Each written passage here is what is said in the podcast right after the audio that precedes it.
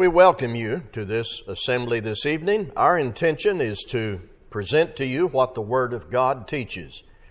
Everyone here needs to be challenged to respect God, obey Christ, and live in harmony with those purposes. My part in that is to present to you what the Word of God teaches. In these opening moments this evening, I'll invite your attention to the Old Testament book of Ecclesiastes. And when you arrive at that place, find chapter 5. I will tell you that on some other occasion, I'll speak in further depth about Ecclesiastes chapter 5. Tonight, I'm after one thing, and I'll describe that to you in just a moment. Solomon in this work called Ecclesiastes, writes about life on earth. And his primary message is without God, life here on earth is vanity. Another term that he uses is meaningless. So, as the reader moves through Ecclesiastes, there are narratives and parables and statements and warnings given by the Holy Spirit instructing us to be certain that while we're here on this earth, God is central in everything that we do. Here's part of that Ecclesiastes 5, beginning at verse 1. Guard your steps when you go to the house of God. To draw near to listen is better than to offer the sacrifice of fools for they do not know what they're, I'm sorry, they do not know that they are doing evil. Do not be rash with your mouth, nor let your heart be hasty to utter a word before God, for God is in heaven and you are on earth. Therefore let your words be few. For a dream comes with much business, and a fool's voice with many words. When you vow a vow to God, do not delay paying it, for he has no pleasure in fools. Pay what you vow. It is better that you should not vow than that you should vow and not pay. Let not your mouth lead you into sin, and do not say before the messenger that it was a mistake. Why should God be angry at your voice and destroy the work of your hands? For when dreams increase and words grow many, there is vanity. But God is the one you must fear. Here's a good example of a passage where the final phrase in the passage encapsulates the main idea. God is the one you must fear. Now, what is involved in that fear? Is it just ordinary fear? Is it reverence and respect?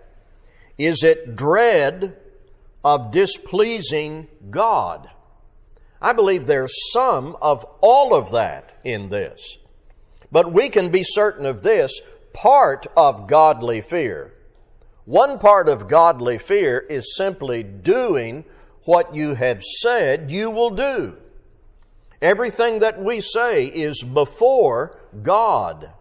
So part of godly fear is simply doing what you have said you will do and doing what you have told God you will do. Fearing God certainly contains reverence and respect and the healthy dread of displeasing him. But Solomon puts something else before us that is part of godly fear. Solomon gives us a specific component of godly fear, doing what you have told God you will do, particularly in verse 4. When you vow a vow to God, do not delay paying it, for he has no pleasure in fools. Pay what you vow. All around us out in the world and maybe closer to home, there are people who offer their lives to God when they're baptized. And then after that, in worship and song and prayer, they essentially are telling God that they will do what pleases Him. But sometimes in actual daily life, that may not be the case. In the busyness that seems to draw people into the world, sometimes there's no evidence that they're actually doing day by day what they promised God they would do in their initial response to Him in baptism. So think of that as vowing to God. I know sometimes we take that concept of vowing and we associate that with particular narratives in the Old Testament. Think of it as simply making a promise or a pledge. Think of vowing to God that you will live under His authority that you will be a follower of Jesus Christ, such as we identified this morning. That you will gladly embrace all the components of obedience to the Creator inside and outside your life. But those intentions and promises cannot be just words. They must turn into action daily. Solomon is warning us when you vow, a vow to God do not delay paying it, for he has no pleasure in fools. Pay what you vow. And it might be translated this way Do what you say. I want to study with us tonight a very simple matter keeping our promises to God. As Solomon would say, it is better that you should not vow than that you should vow and not pay. So think of a vow for our purposes tonight as an oath or a pledge to God of what you say to God you're going to do, a promise that you make to the Creator, and soberly consider the folly of telling God what you will do and then failing to do it. That's our subject. And I plug this into my preaching calendar because we're getting near the end of the year, and we often think of things that we're going to commit to, or promise, or resolve. I saw this the other day. My goal in 2019 is to accomplish the goals I set in 2018, which I should have done in 2017 because I made a promise in 2016, which I planned in 2015. Isn't that the way it is sometimes? I want to take us in a better direction. There are four distinct times when we make promises. There may be more than four, but there are four distinct times that we're going to look at tonight, and we're going to think of the vow concept as it emerges out of Ecclesiastes chapter 5. So, when I was baptized, I should think of that as making a promise or a vow to God. We're going to go back to Romans 6 that was brought up this morning, but we're going to dig a little deeper into it this evening. Near the end of chapter 5 in Romans, I mentioned this morning, Paul's emphasis at the end of chapter 5 is on the abundant, abounding grace of God. Paul says, As sin reigned in death, grace reigned through righteousness, leading to eternal life through Jesus Christ our Lord. That's an emphasis on the grace of God. The last part of chapter 5 puts that before the reader. The abundant grace of God that offers eternal life through Jesus Christ our Lord. Now, to those who have accepted that offer by being baptized into Christ, Paul poses this question that has a very quick answer in chapter 6. What shall we say then? Are we to continue in sin that grace may abound? And the quick answer comes right back. No, by no means. God forbid that we continue in sin after being cleansed. Now, as Paul develop, develops that, it becomes clear that at baptism a commitment is made. And you can think of that as a vow, a pledge, a promise to leave sin and embrace righteousness, to crucify the old self and to emerge to walk in newness of life. So we're going to do some reading about that and we're going to see how it pertains to our promises to God. What shall we say then? Are we to continue in sin that grace may abound? By no means. How can we who died to sin still live in it? Do you not know that all of us who have been baptized into Christ Jesus were baptized into his death?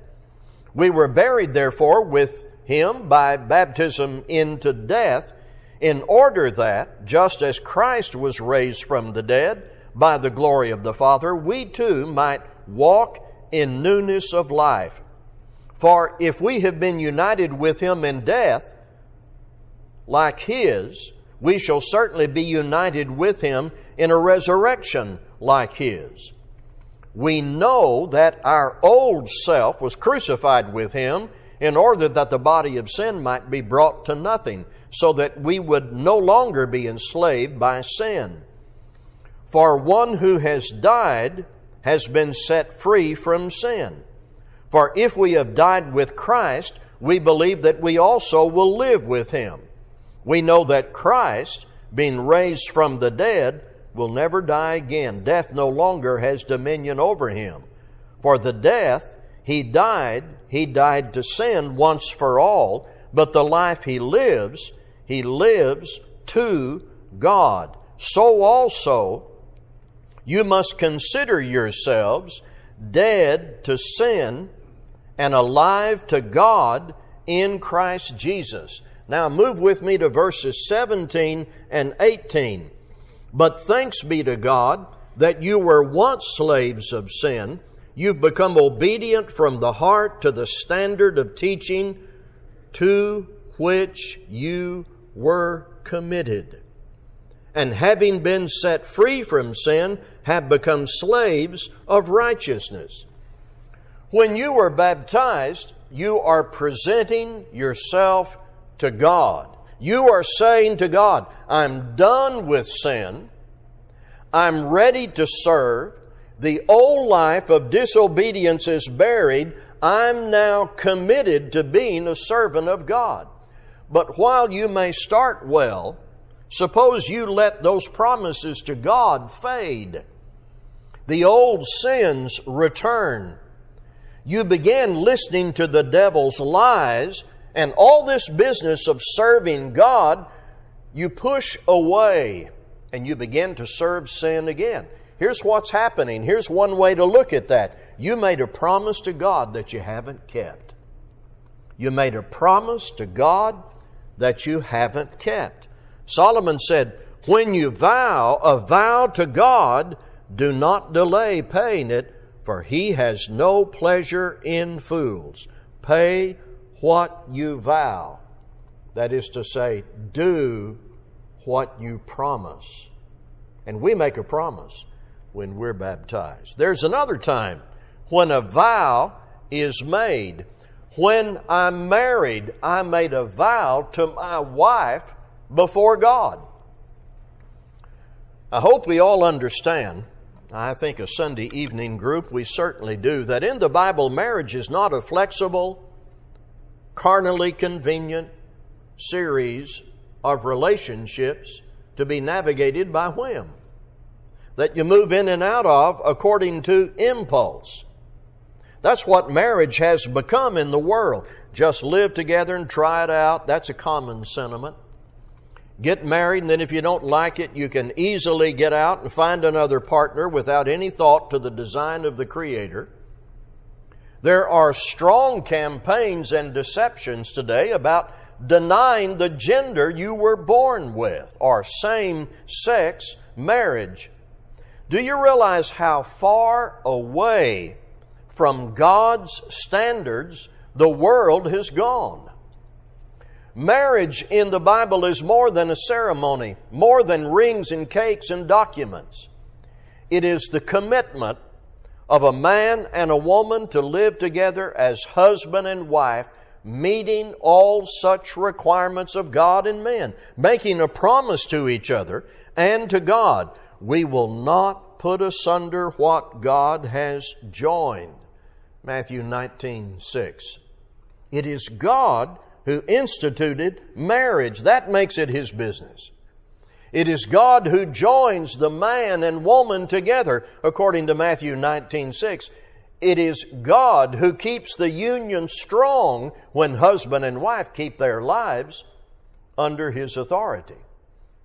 But it's also God who is offended when the vows and promises are ignored in the selfish interest of childish boredom or lust for a third party.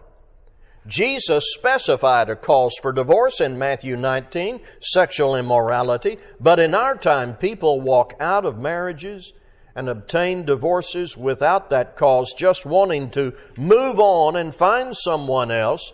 The enticement of youthful romance has died. People are ready to move on. So the vows made to each other and to God are just buried in the dirt of sin and selfishness. Well, Solomon said, when you vow a vow to God, do not delay paying it, for he has no pleasure in fools. Pay what you vow. When I become a parent, there is a vow, a promise involved in that. I'm accepting all the responsibility that God has assigned to parents. Psalm 127 in verse 3 Behold, children are a heritage from the Lord, the fruit of the womb, a reward.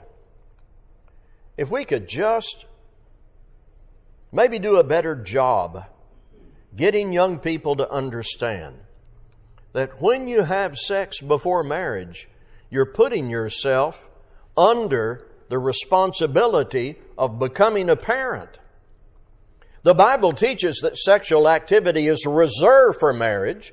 Hebrews 13 verse 4. Marriage ought to come first before making children, but when you make a baby, there is a responsibility to accept. There may also be some repentance, but there's a responsibility to accept, and it is so well expressed in Psalm 127, verse 3, among many other passages. Behold, children are a heritage from the Lord, the fruit of the womb, a reward. One disturbing element of our present distress in this society is young people making babies, but ill prepared to take care of them, to raise them, and provide for them, often depending upon taxpayers to do much of that. People are producing babies without accepting the God assigned responsibility to raise them as a heritage from the Lord. And if people don't like what we say about this from Scripture, we can say to them, God is the one you must fear. When I make a promise to a person, I need to think of that and apply this thou concept. Does it bother you when someone makes a promise, makes a commitment to you, and you wait and wait and wait, and it just doesn't happen? The repairman says he will be there Monday at 9. How many of us have been through that? And he doesn't show Monday at all, and there's no phone call and no explanation. And I'm not just talking about punctuality, though that's often a troublesome issue. I'm talking about making promises that are not kept. I want to tell you who doesn't do that? God. Don't worry about God not keeping His promises. God said, I, the Lord, do not change. Malachi 3 and verse 6. God keeps His promises. He is perfectly trustworthy. Now the devil, no. The devil is a liar. The devil makes promises he can't keep, and he keeps promises he never made. So, who do I want to be like? God, who has integrity, or the devil, who is a liar?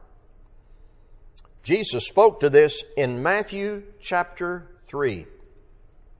No, Matthew chapter 5, beginning at verse 33. Again, you have heard that it was said to those of old, You shall not swear falsely, but shall perform to the Lord what you have sworn. Does that sound like Ecclesiastes 5? But I say to you, do not take an oath at all, either by heaven, for it is the throne of God, or by the earth, for it is his footstool, or by Jerusalem, for it is the city of the great king. And do not take an oath by your head, for you cannot make one hair white or black. What many of the Jews did, they took what Solomon said and other statements in the Old Testament, and they came up with a whole list of promises that were binding, along with another list of promises that were not binding. Jesus speaks against that, and James spoke against it. And here's what Jesus said Let what you say simply be yes or no. Anything more than this comes from evil. All around us, there's dishonesty, uh, dishonesty and deceit and fraud. The Christian must be different, fulfilling every commitment, honoring every promise. When you vow, a vow to God, do not delay paying it, for He has no pleasure in fools. Pay what you vow. I want to strongly recommend that every Christian here go into the new year remembering what we've studied tonight. And when you make those promises to God and to yourself and to others, when you make those commitments and good intentions that you're going to fulfill next year, consider those commitments you speak before God in terms of this concept of vows, that you have attached yourself to a commitment that will display your faithfulness or not, your integrity or not. Remembering this basic thing that we discovered in the beginning of our study God is the one you must fear. Should you need to declare your commitment to God this evening in baptism or repentance, let's be standing while we sing.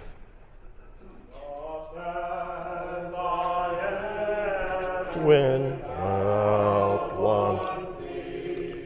But that